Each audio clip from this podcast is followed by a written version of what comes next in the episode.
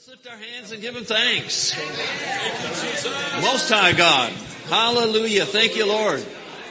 We glorify, we magnify, we praise you, we bless you. Hallelujah. Oh Lord, thou art God, which made the heaven and the earth, the sea and all that in them is. We're grateful. Thank you, Lord. And as the psalmist said, Oh God, you're my God. You're not just God or a God or the God, you're my God. O God, thou art my God. Early will I seek thee. My soul longeth for thee. My flesh thirsteth for thee. In a dry and thirsty land where no water is, to see your power and to see your glory as I've seen you in the sanctuary. We've seen you before, but we got to have more. Hallelujah. We thank you, dear Father. Hallelujah. Glory to God. Thank you, thank you, thank you. Thank you, Lord, for the Holy Ghost. Praise God, the one who came came rushing into the world on the day of Pentecost to take charge of the church. We thank you, Father. Thank you most of all for Jesus, the Redeemer, the one who paid the price, who seated at your right hand, ever living to make intercession for us. We're grateful. Thank you for this conference, this convention, this meeting, for what you have done, what you are doing, what you're yet to do. Hallelujah. We're going to be like the wise men. We're going to go home another way. And we thank you for it, dear Father. What we don't know, teach us. What we haven't seen, show us. What we haven't heard, speak to us. Yeah. Prepare us, O Lord, for that which you've prepared for us. For the days ahead are glorious for the church. Our best, our greatest, our most wonderful days are ahead. And we thank you in Jesus' name. Amen. Amen. Amen. Amen. Praise God. Well, go ahead and be seated and, and uh, praise God. You know, hallelujah. Hallelujah. You know, if you just go back through, um, you know, um, Dave Wilkerson. You know, I remember, goodness, I remember when I went to Bible school way back, like you said, 100 years ago, something like that. And uh, that was the year 1974, and I remember that uh, you know the it was called The Vision. Was that the book, yeah. the vision? And and uh, you know, of course, I thought it was going to be next week, and uh, you know everything that was coming to pass, and and I heard Brother Hagin say in a meeting one time, he said, you know, there are people seeing things that are accurate, they just got some timing wrong on some things. Didn't point that at anybody or anything, but I noticed a lot of things that Dave Wilkerson put in that book came to pass 25, 30 years down the road. Right. You know, it was just that the information was correct, the timing was, we, a lot of us just got the timing wrong. Yeah. But I was just thinking, you know, that uh, in uh, 1986, 1986, Dave Wilkerson, I've got it copy of it in my in my phone. Um, you know, he uh, he said that uh, he said the days to come. He said there's going to be a, a, a, a pandemic that's going to strike the city of New York, and he said um, it's going to shut down. It's going to shut down. It's going to go across the nation. He's going to shut down uh, the bars. It's going to shut down the clubs. It's going to shut down the churches. It's going to shut down the restaurants. Going to shut everything down. And uh, I mean, this is 1986.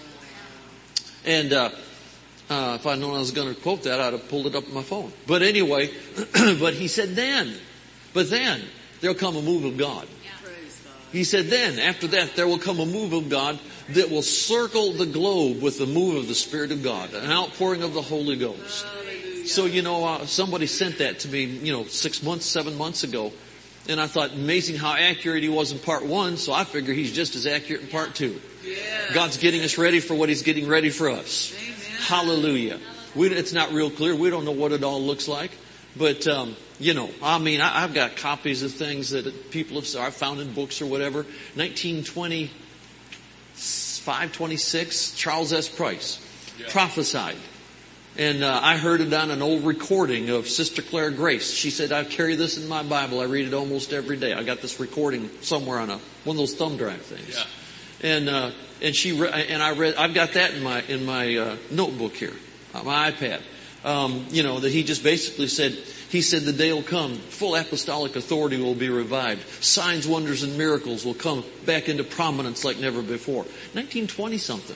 Well, here we are, 100 years down the road, and all that hadn't come to pass. But it's just so accurate. God's getting us ready for the biggest, greatest outpouring of the Holy Ghost we've ever seen. We're gonna, we, all we need to do is learn to move with the Spirit. Stay with the Word. That's right. Stay with the Word. God doesn't bounce outside His Word, bounce out and back in. He won't change His Word to please anybody's doctrine.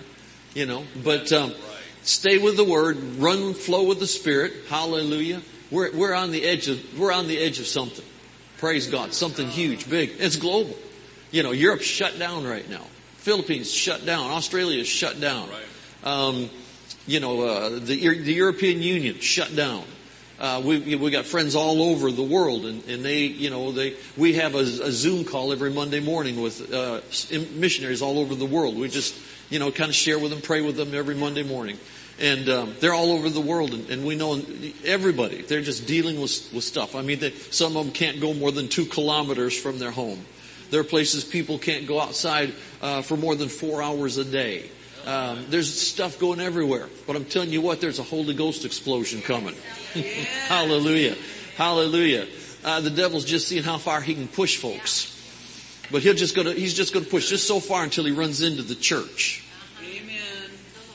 The, the church, the real church. Hallelujah. The Holy Ghost church. So anyway, good, good stuff's coming. I'm gonna, I'm gonna just I've got a couple of things, well, I got a lot of things stirring. If I did that, we'd be here until Christmas. Uh, so I won't do that. Let's extend this meeting. All right. December 25th. All right. no better place to be. No better place to, I mean, we get to go back to Oklahoma. Hallelujah. It's, it's gonna be, cold, it's gonna be cold back there. Tulsa, Jerusalem. What happened, David? Whatever's on you is jumping on me. I need help up here. I'm telling you, it's just, that I love that. That last session was wonderful. Thank you, thank you, David. Glory to God. Love you guys so much. You know, we said yesterday, you appreciate lifetime friends. You know, you, you, somebody told me one time in life, you're not going to get a lot of friends. Cultivate the friendships God gives you. And uh, we're, we're so appreciative of lifetime friendships. Hallelujah. Yes, and it's just going to get bigger, better, and tighter. Yes, amen. That's right. But I, uh, um, you know, I mean, the further he went, the more messages I got. Uh, not for for this this session, I think. So I got to pick out which one to go with. But but I do want to share one spec- one one particular thing. Uh, uh, was it Jeremy? Yeah, Jeremy. When you were sharing up here, uh, something just jumped up on the inside of me, and, and, and it's something we've been finding ourselves kind of praying around lately.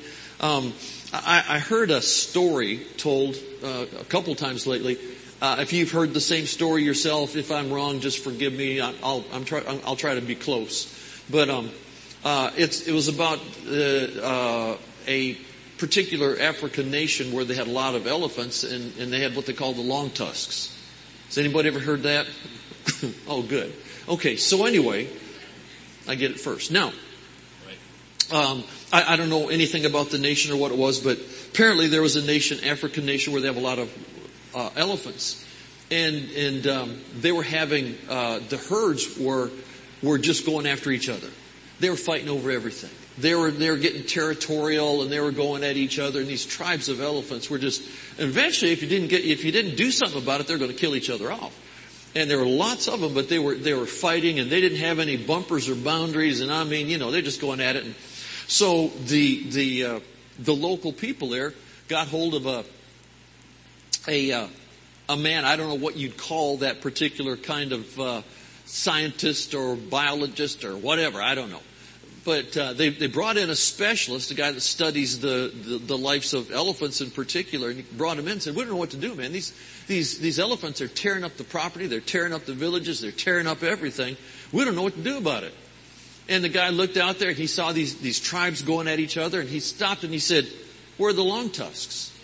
Where are the long tusks? Well, they knew what he meant. They call long tusks. You can look that up and find it. It is a term. The long tusks, tusks were the older ones um, this, the, the, the more seasoned, experienced, older ones were, were the long tusks. And they said, oh, well, we, we took those out and put them in a different place out there. They're all by themselves out there. And he said, go get them and bring them back.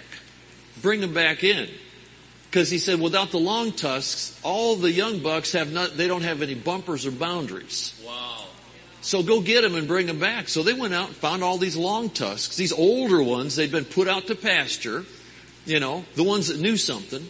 They'd seen things, been places, knew things, that had wisdom that you only get, you only get it through years and seasoning and time and experience.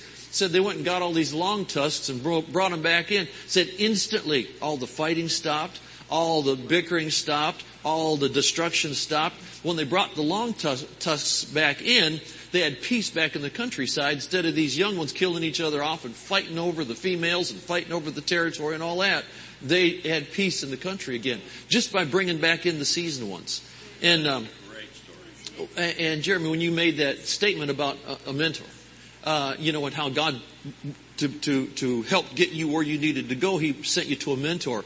And um, I, boy, I've had that just stirring for weeks now. That that we we've got in the church world, we've got territorial, we've got um, we've got doctrinal. The, boundaries are off. Doctrinal stuff sometimes. The, the boundaries are off. There's a lot of fluff and fads and other stuff. And I don't mean it to be critical. I'm just saying what happens is when we started taking the older folks and putting them out to pasture and acting like they haven't got anything because they don't, they, they were for their generation and now we're smarter because we don't know anything, but we will learn it.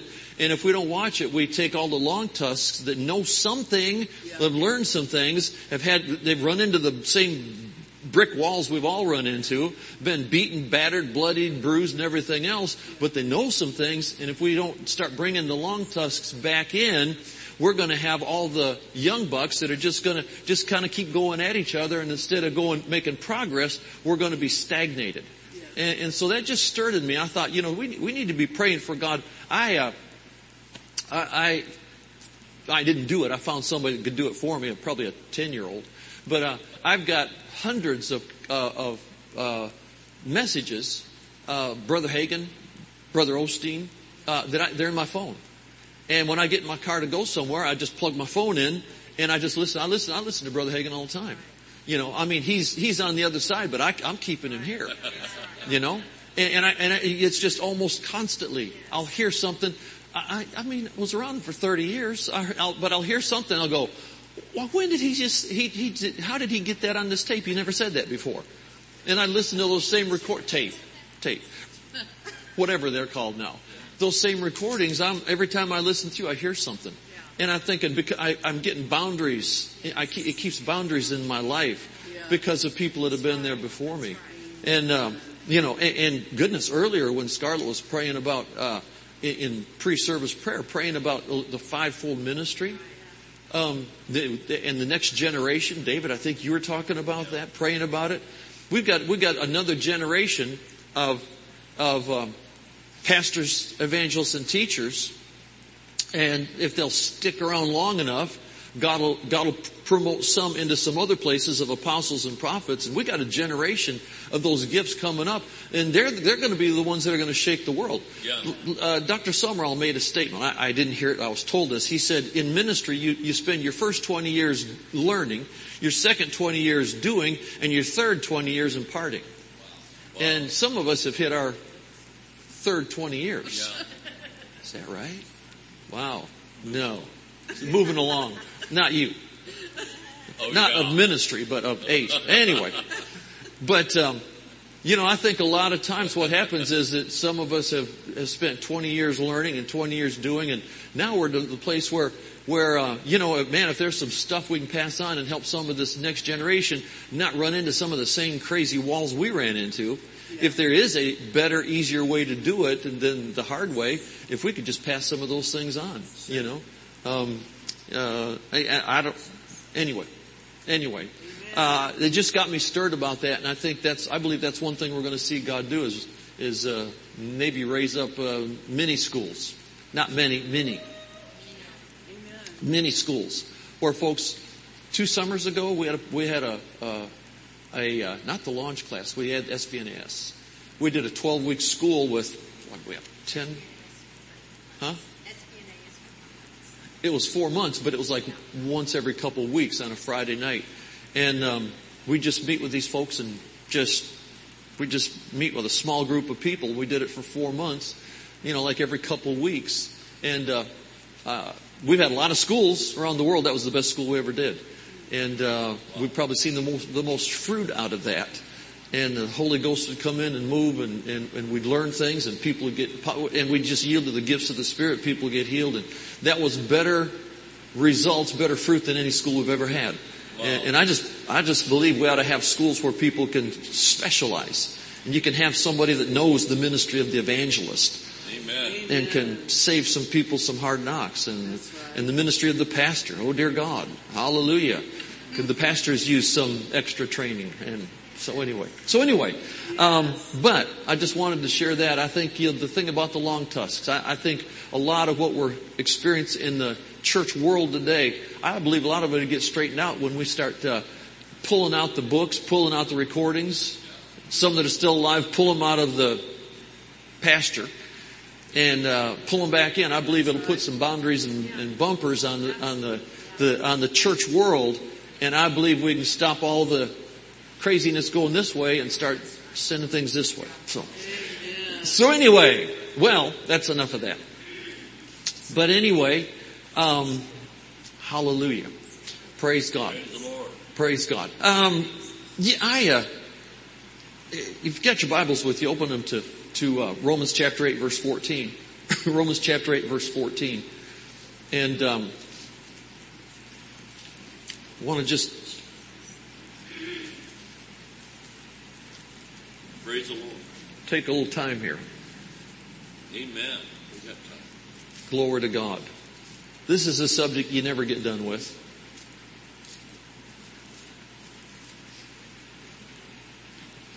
Uh, you know, I've, I've, beyond the Lord Jesus himself, the apostle Paul's my, my favorite person in history.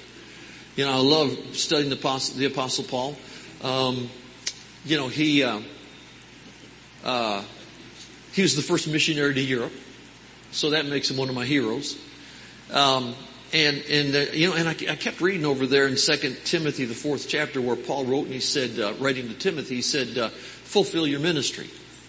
One translation: "Fulfill your ministry, finish your ministry." Next verse, he says, "I've fought the good fight, I kept the faith, and I finished my course." Of all the people I've read about in the Bible, I'm sure others did, but the only one I've been able to find that said, "I finished my course" before he left this earth was the Apostle Paul. And I read that and I thought, okay, you read Second Corinthians, what, the 11th chapter where he says, I was beaten, I was stoned, I was shipwrecked, I was beaten, uh, however many times with 39 stripes, I was beaten with rods. You know, beaten with rods, you know what that is? I th- think it was three times or something he's beaten with rods. I thought they just, like they do in Singapore, whether they just take the rods and they, no, uh, no, I found out when they, when he said beaten with rods, that means that they would take him by the feet and they'd take rods and beat the bottoms of his feet until every bone in his feet was broken. And, and he had that done, I think, three times. And, and a day and night in the deep. I mean, in perils of the, in perils of your, your own brother, countrymen. All these, all that. And then he still says, rejoice in the Lord always. And again I say rejoice. And then he says, I fought the good fight. Well, yeah, but all he ran into all that stuff. Well, you better be fighting the good fight. Fought, I fought the good fight. I, I kept the faith. I never gave up. Never gave in.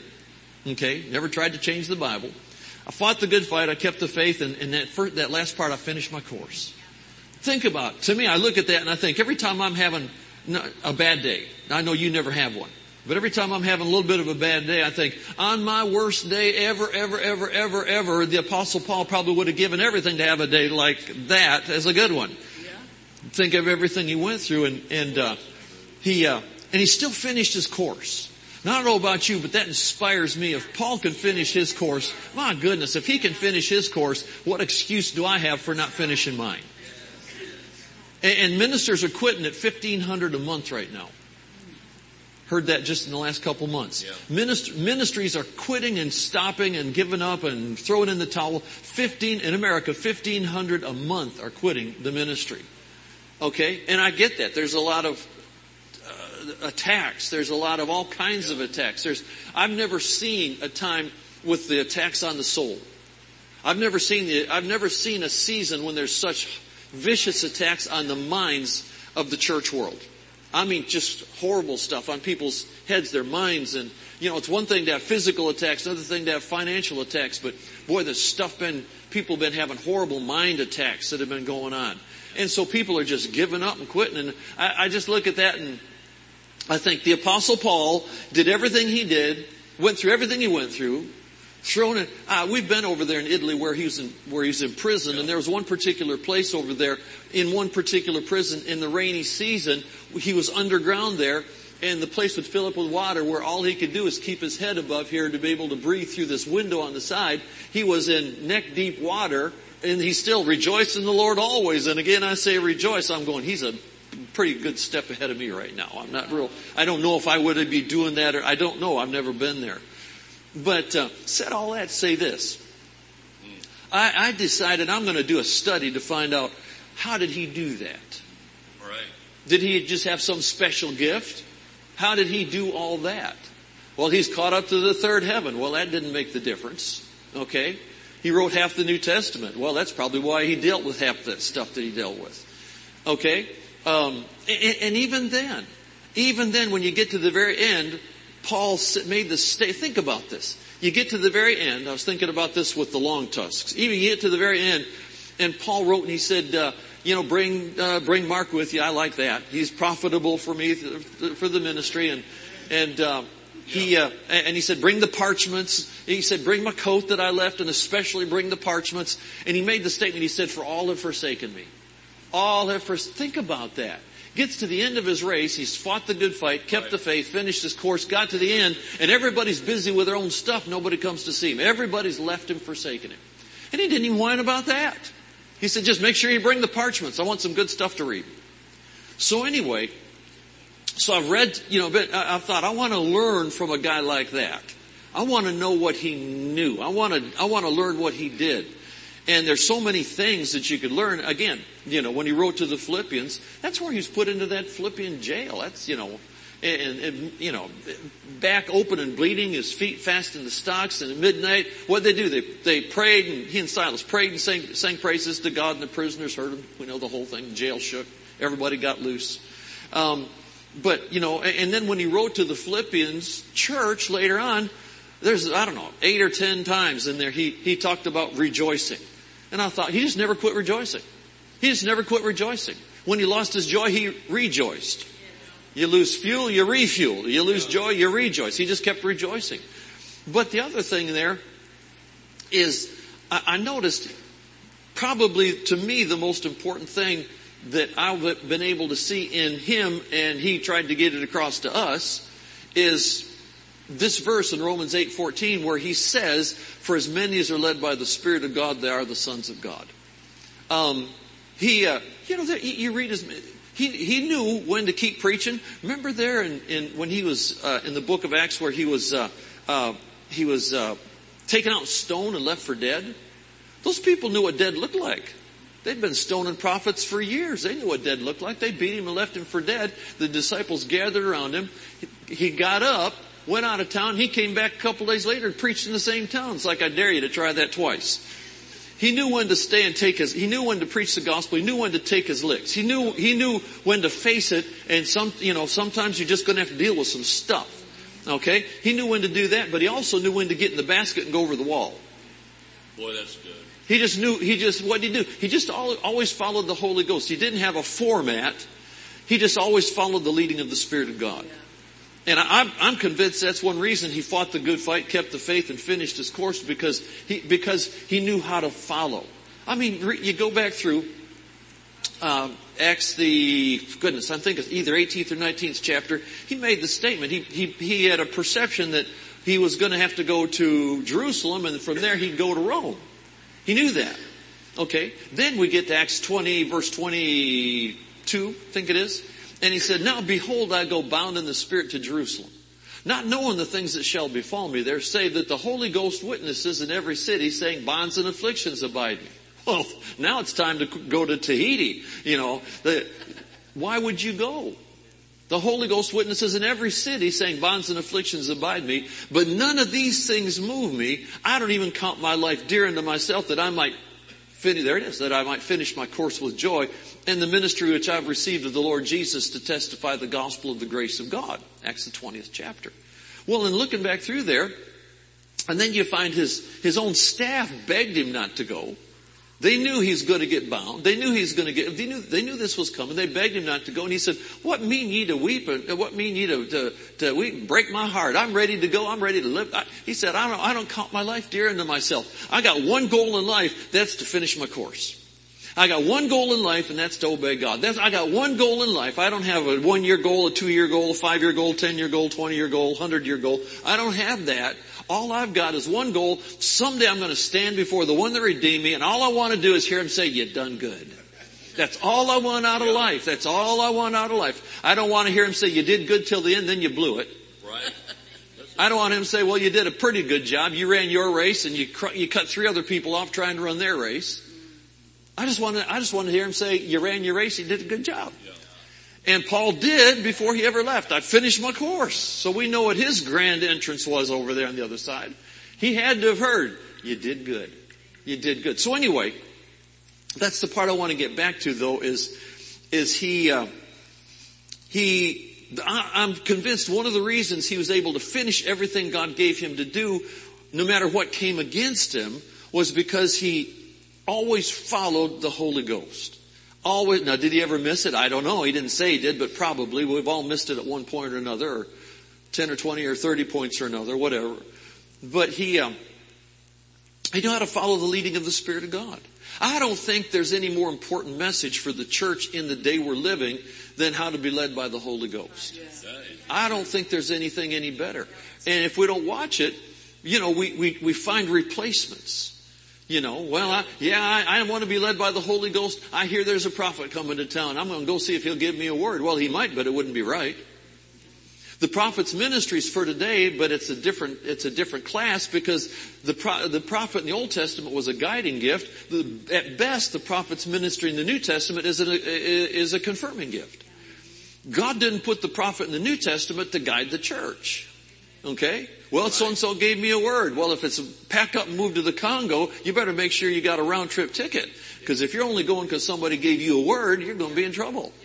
It's a confirming gift. Uh, Acts the 15th chapter, Judas and Silas, being prophets also themselves, exhorted the, the brethren with many words and confirmed them. That's more of an exhorting confirming. Then there, there's a class of uh, prophets like Agabus who would come and say, uh, there's a great drought coming. But he didn't tell him to take up an offering. He just said, there's a drought coming, do whatever you want. Came to Paul, took his own sash, bound his own hands and feet, said, thus saith the Holy Ghost. So shall the Jews of Jerusalem do to the man that owns this girdle and shall deliver him into the hands of the Gentiles. But he didn't say, don't go or do go. He said, here's what's coming. You make your own choice. It was not a guiding gift. And so I'm so glad to know, man, I remember, boy, when we first, when I first went to Rhema, we found out Brother Hagin was a prophet. We didn't know anything about prophets. All I knew about were non-prophets. Still got those today. But, but, um, you know, I mean, we're just convinced, we're just convinced. I mean, we got in school and none of us knew anything about anything. And, uh, we found out Brother Hagin walked in the prophet's office, so we knew he knew everything.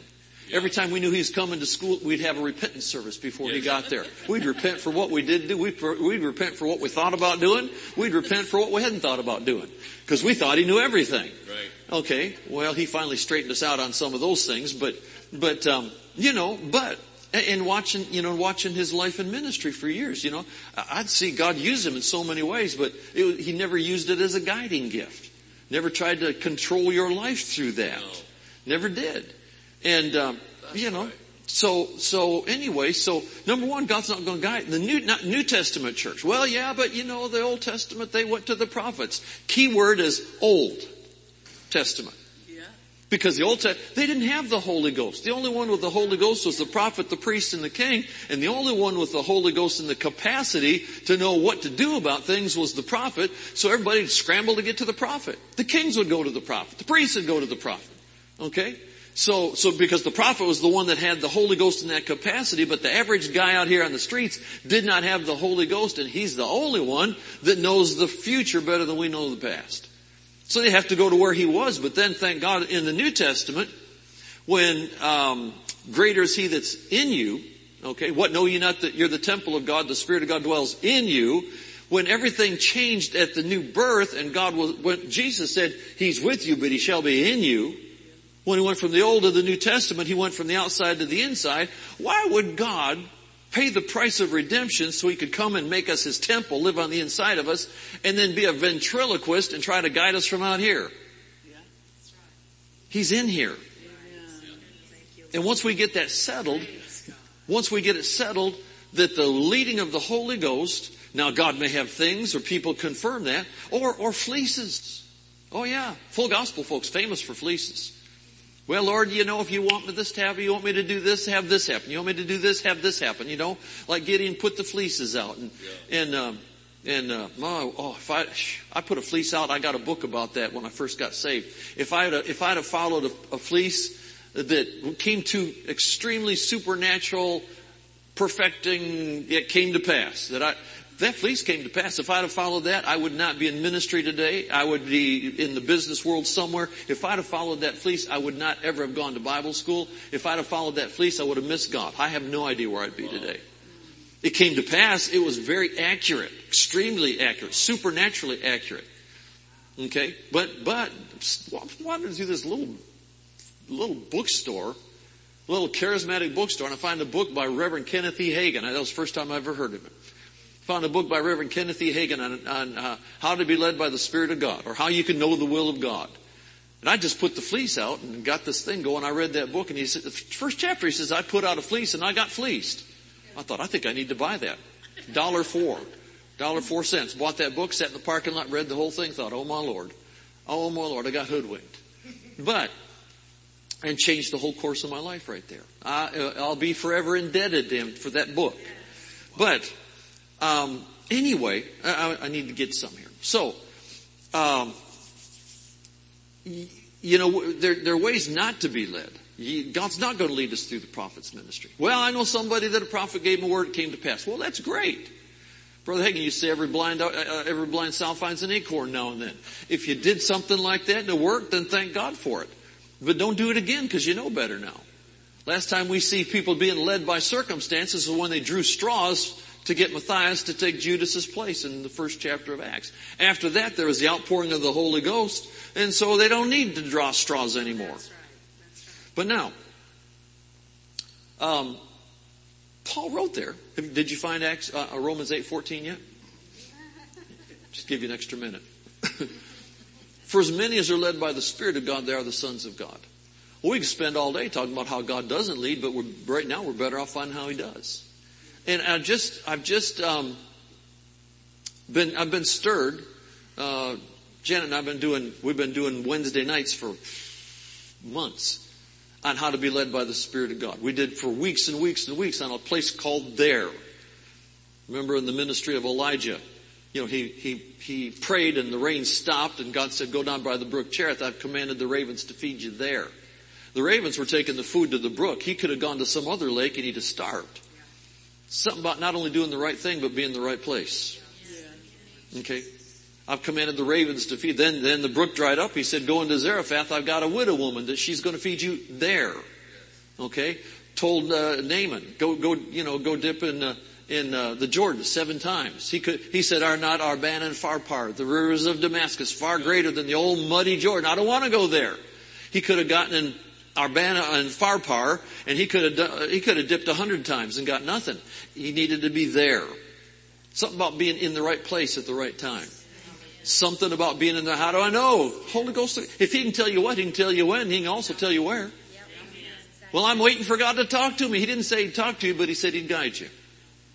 Best guides aren't the ones that talk all the time. They just move and say, follow me.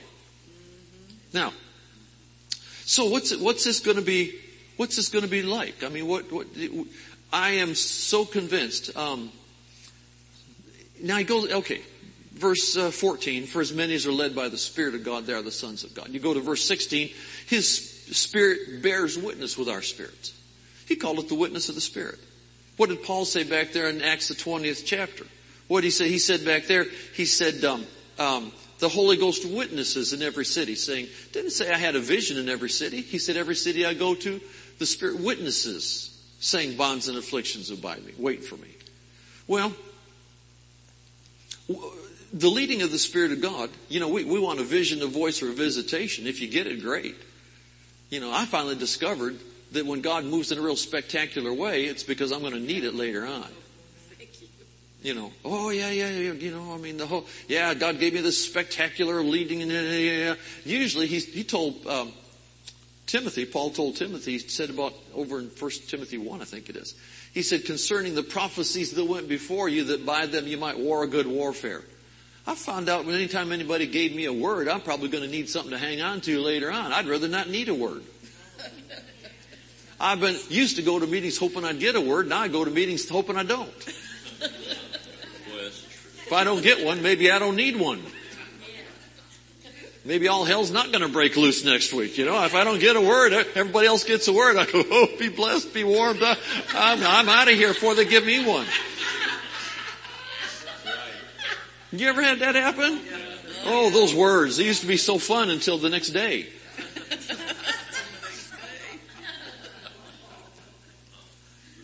You still don't despise prophesying, but you're glad when you don't need one. But anyway. um, so, uh, you know, what's this? Yeah, we love the spectacular, but I'd rather just live in the supernatural. Just the witness of the Spirit. Now that's not real clear to us.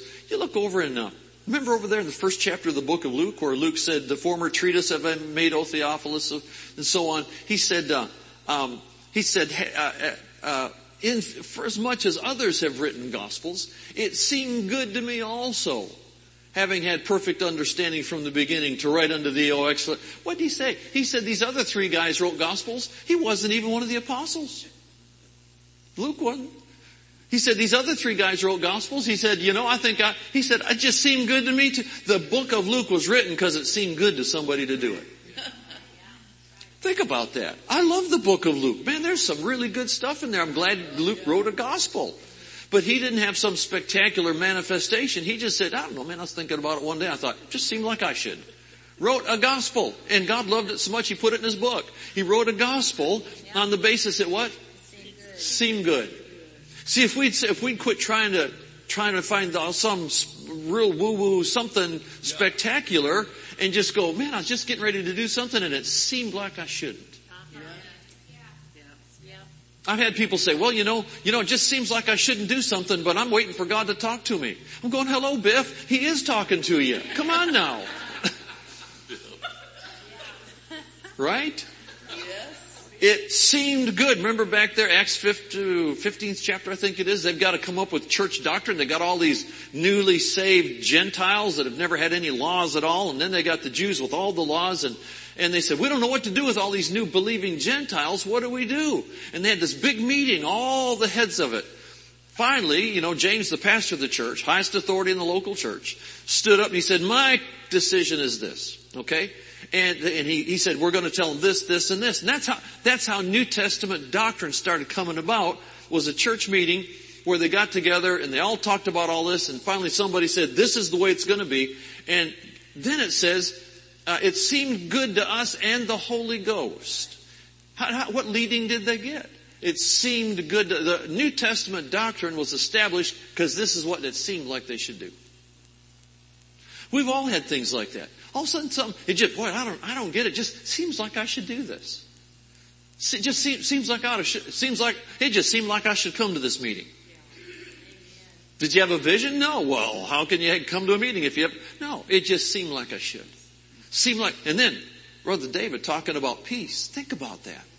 Isaiah 55 verse 11, 12, 13, something like that says you'll go out with joy and be led forth with peace. Yes. The devil's trying to mess with your peace because if he can, you can't be led. If you haven't got peace working, you're going to be, you're going to be bounced around by your emotions because peace is the guide. Colossians says, let the peace of God, the soul harmony that comes, let the peace of God rule, act as umpire continually in your heart. I got an umpire built on the inside. Just moving along and all of a sudden there ain't no peace. There's no peace. I don't have any peace about this. If peace stops, you stop. Find out. Okay? Let the peace rule, act as umpire continually. Go out with joy, be led forth with peace. You know, I'm talking about in situations. You know, you're getting ready to take a trip and all of a sudden, no, not fear. Oh, I started to get on a plane. All of a sudden fear just gripped me. I think God's talking to me. God doesn't talk through fear.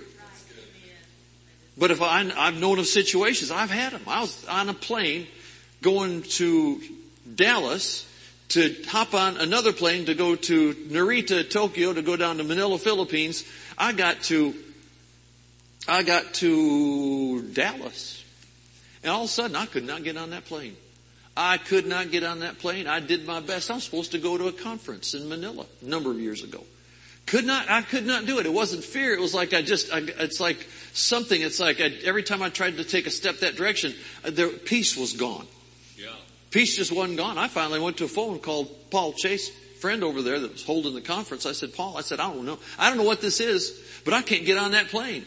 He said, well, when we're friends this long, if we can't trust each other to be led by the Holy Ghost, something's wrong. He said, you just obey God, we'll be fine. Well, they had all their local ministers take all the sessions and had the best conference they'd ever had because I wasn't there. But anyway, one of those deals. Too true. But um, but anyway, anyway, there's just it's just getting used to find your own terminology. If you want to find a red, yellow, green light system, I don't know, I'm just moving along. All of a sudden, man, it just seemed like the light turned yellow. Well, if you live in Oklahoma, that means speed up and race through it. Even a little bit red, just orange, whatever, you know. Orange. yeah. Orange. My wife says I do that. Pray in tongues and, Repent. yeah. Yeah, yeah. We have a t-shirt around our church. Hashtag Wilpit. Finally found out what it meant. Walk in love and pray in tongues. Yes. Amen. So anyway, um, so, so, uh, you know, but, but I think it's vitally important. You know, I mean, the Bible said the last days are dangerous times, perilous times. I think that one way to walk victoriously through everything is to be, you know, stay in faith, stay in the Word, and be led by the Holy Ghost.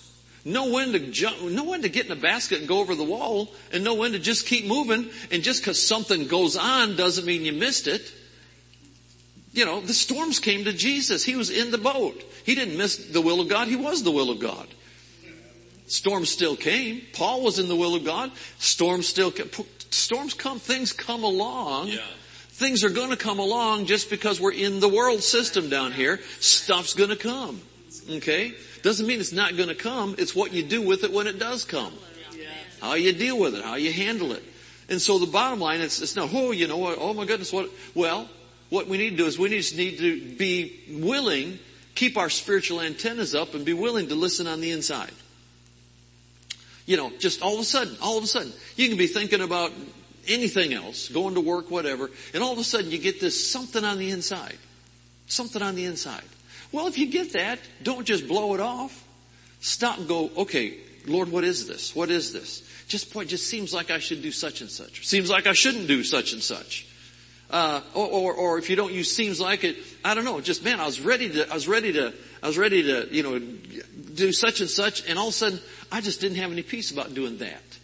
Okay, man, I've had the, the Holy Ghost deal with me to take a different course or a different road going to work. Well, why? Why? Nothing ever happened. Well, hello, maybe that's why. Cause I didn't, you know, and, and, and we, we try to, well, I probably missed it. Nothing happened. Maybe nothing happened because you didn't miss it. I mean, you know, there's something about, don't try to, don't, don't second guess yourself all the time. Be willing to say, well, I, I followed what I believe I had in my heart and nothing went wrong. Everything seemed fine. You know, well then, praise God. Don't be all concerned about, well, maybe that was wrong. No, then you're going to be second guessing yourself all the time. And practice on the little things. Practice on the little things, you'll be more prepared if something big is out in your pathway. Well, you know, just, uh, looking back, I was thinking about this the other day. Looking back, I, I, I see situations back there, a number of them, um, uh, where where I believe I believe following the leading of the Holy Ghost probably saved my life or limb or whatever, um, um, just by being willing to follow that.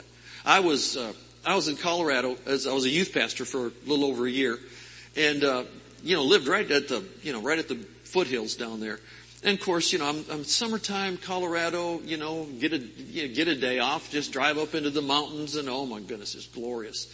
Well, I just decided one day I'm gonna, I, four wheels is great, two's better. I'm gonna, I'm gonna go buy myself a, a, a big bike, motorcycle. And, uh, I, you know, I'd had a bike before and I'd done some riding, not an awful lot. And I found what I was looking for and I went to the bank and I got, I didn't have any money, so I went to the bank, got a loan to get it and, and, um, I was going to go about 30 miles away toward Denver, and I, I called this guy up, had exactly what I was looking for, and I told him I said, I'm going, to, come pick the thing up. I went to the bank, I got the check, you know, and did everything, and I'm ready. and I'm going to go pay for it, get the title, and then I'm going to figure out a way somebody take me there and be able to ride it back home. And um, I got on the highway, I-25, heading toward Denver, and all of a sudden, I got this something on the inside. I got a red light. Not yellow, not green. Yellow means slow down, proceed with caution. Green means full speed ahead.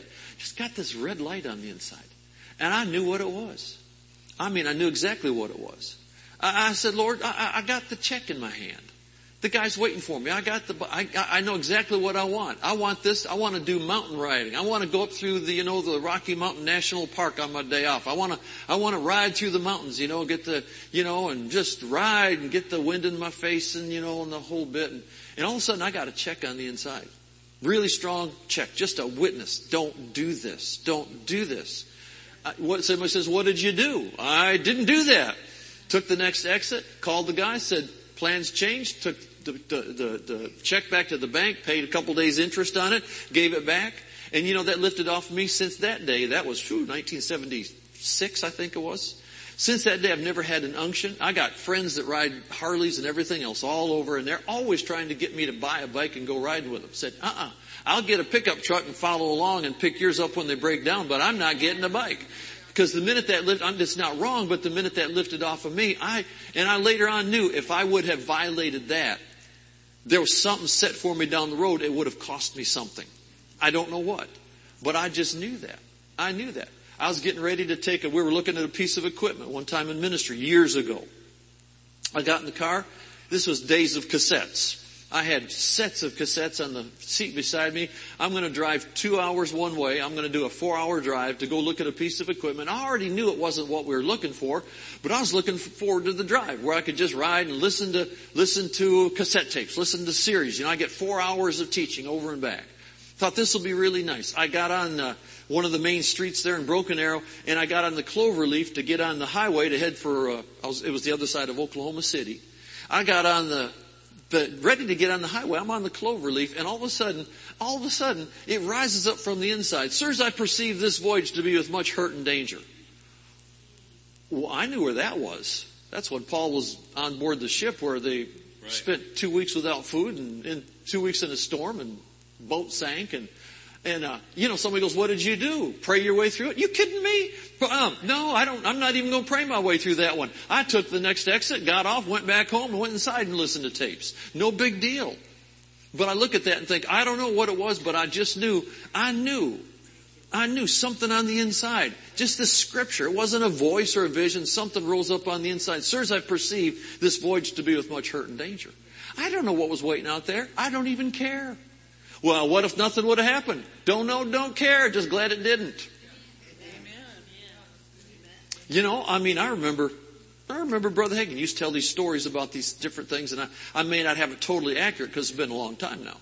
But he talked about a, a man, if I remember it correctly, talked about a guy that was, um, uh, uh, he, was uh, going through the city where he lived, and, and uh, he had just kind of a check he's, he's looking down ahead, the light's green, you know, uh, for him, he's just going to cruise through there. Something on the inside just seemed like he should slow down. Well, if I slow down, I'm not going to catch that green light. That's important, you know.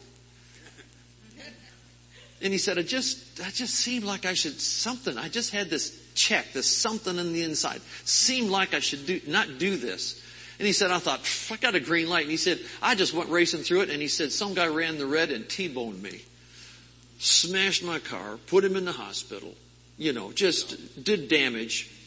And the guy, um, when he finally got out of the hospital and he's get back, everything's back to normal, he's back to work, and he's going down that same street. And all of a sudden he gets that same something on the inside. And he thought, oh, now I'm just jumpy. Now I'm just jumpy. I got the same thing. Now I'm just jumpy and that's all it is. And he said, but I thought, I'm going to test this out. Last time I violated that, it cost me my car. I think I'm just going to listen this time. He, just, he said, so I slowed down and slowed down and just as I got up to the intersection, I slowed down just as I got up there. He said a car came running through there, red the, ran the red light and came through that same intersection. He said I'd have got it again. But I listened to that inward witness. I just followed that seemed like on the inside. We could go on and on all day for things like that. Just learning to follow that on the inside. Um, actually, we, were sharing this in church a couple weeks ago, and one of the young ladies in the church contacted Janet right afterward and, and said, said she was, it's the exact same thing happened right after that service. She was going down the street and it just seemed like she should slow down and something, something, and she did, and some guy ran a red light and went right through where she'd have been, would have totaled her car out, and probably, maybe taken her out. Don't know. But I just believe we're at a place right now where it's really vitally important if we're going to finish our course with joy. I believe we need to learn to just follow these. It'll affect, sure it affects our protection, but it affects our finances. That's right. You know, the Holy Ghost knows what's coming. I know a guy one time, well, just before, just before the crash of, oh, what was it, 08? Um, I know and had, knew a guy, didn't know him well, but knew a guy that he had a lot of big investments, you know, and he told me, he said, well, he said, the, he said, uh, whatever particular day, just before the big crash started, he said, the Holy Ghost spoke to me and said, go, go dump all your stocks. Go dump all your stocks. Well, why would you do that? How much might you lose? He said, I went and dumped everything. He said it saved me 40% within a week. I'd have lost over 40% on all my stocks. The Holy Ghost knows everything. He knows everything. He's the wisest investor you're ever going to find. He just knows all this. So anyway, um, goodness, there, we could go on and on about this. But I'll tell you, there's something about praying in the Holy Ghost to fine tune our spirit and taking time to listen. And then third of all, to obey. Just be quick to obey the Holy Ghost. And if we learn to follow the leading on the small things, it's going to be e- easier to follow those things on, on the big things. Yes. I've canceled trips. You know, I understand if you give people your word, you need to obey it. But boy, there are times when I called them up and said, I know I gave you my word, but I can't come. Can't do it. I'm not going to put a guilt trip, on you, but I, I can't come. And so far, every time I've ever had that happen, they've said, just, you just obey the Holy Ghost. You say, well, was there a, a, a wreck or a crash or a disaster? No, never was. But maybe it wasn't because I wasn't there. Right. I don't know. But, but God has really, uh, really dealt with me in recent days to make sure that concerning our church, uh, that I do everything I can. We do everything we can to keep our people safe, sound, healthy, and alive. And the most important thing about that is, to, you know, I, you can't take care of everybody for them, but you can teach them how to follow the leading of the Holy Ghost. You know, uh, I could give you all kinds of uh, examples, but I think we've gone far enough for now. Hallelujah. Um, I, I know shortcut. I know of three three ministers were on a trip years and years ago. I didn't know any of them. I just knew I know the church they were out of. Um, staff guys, and uh, they were. It was wintertime, and they were supposed to go. They went to a meeting, and they were headed back home, and they got to this particular uh, airport, small small city airport, and uh, they all got ready to get on the flight to go home. This is the last flight to get home, and, and one of them said, "I can't get on that plane. I cannot get on that plane. Not fear. I just can't get on the plane." The other, the other guy said, "I got the same thing. Cannot get. On, I can't get on that plane." I just can't get on that plane. I'm not going to do it. I'm not going to do it. Third one says, well, I don't know about you guys, but he says, I've told my little girl I'll be home tonight. It's her birthday. And I told her I will be there. You can stay if you want. I'm getting on that plane. So two of them said, well, you do whatever you want, but we, we're not getting on that plane. We are not going to get on that plane. There's something wrong. He said, I know, but I, but I've got my word out. Well, he got on the plane. The other two didn't. Plane got up in the air, got a little ways from the airport and went nosedive down into the ground. He didn't make it home. You know, somebody goes, well, why, why did God take one? He didn't take the other two. No, one, two Right. listened and one didn't listen. I think a lot of stuff we blame God and it wasn't God's fault. No. It wasn't God's fault. God's always trying to warn us. Warning. He's always trying to warn us with stuff. Hallelujah. Well, that's enough for now. Let's stand to our feet. Living victorious in the last days. We said, I think last night, we made the statement, said that what we've really got stirring in us that, you know, whatever comes in the days ahead, whatever's coming. Some things you can neutralize, some you can minimize, some you can delay, some you can stop, and some you just walk victoriously through the middle of them. Right. Don't care as long as you get through it victoriously. Amen.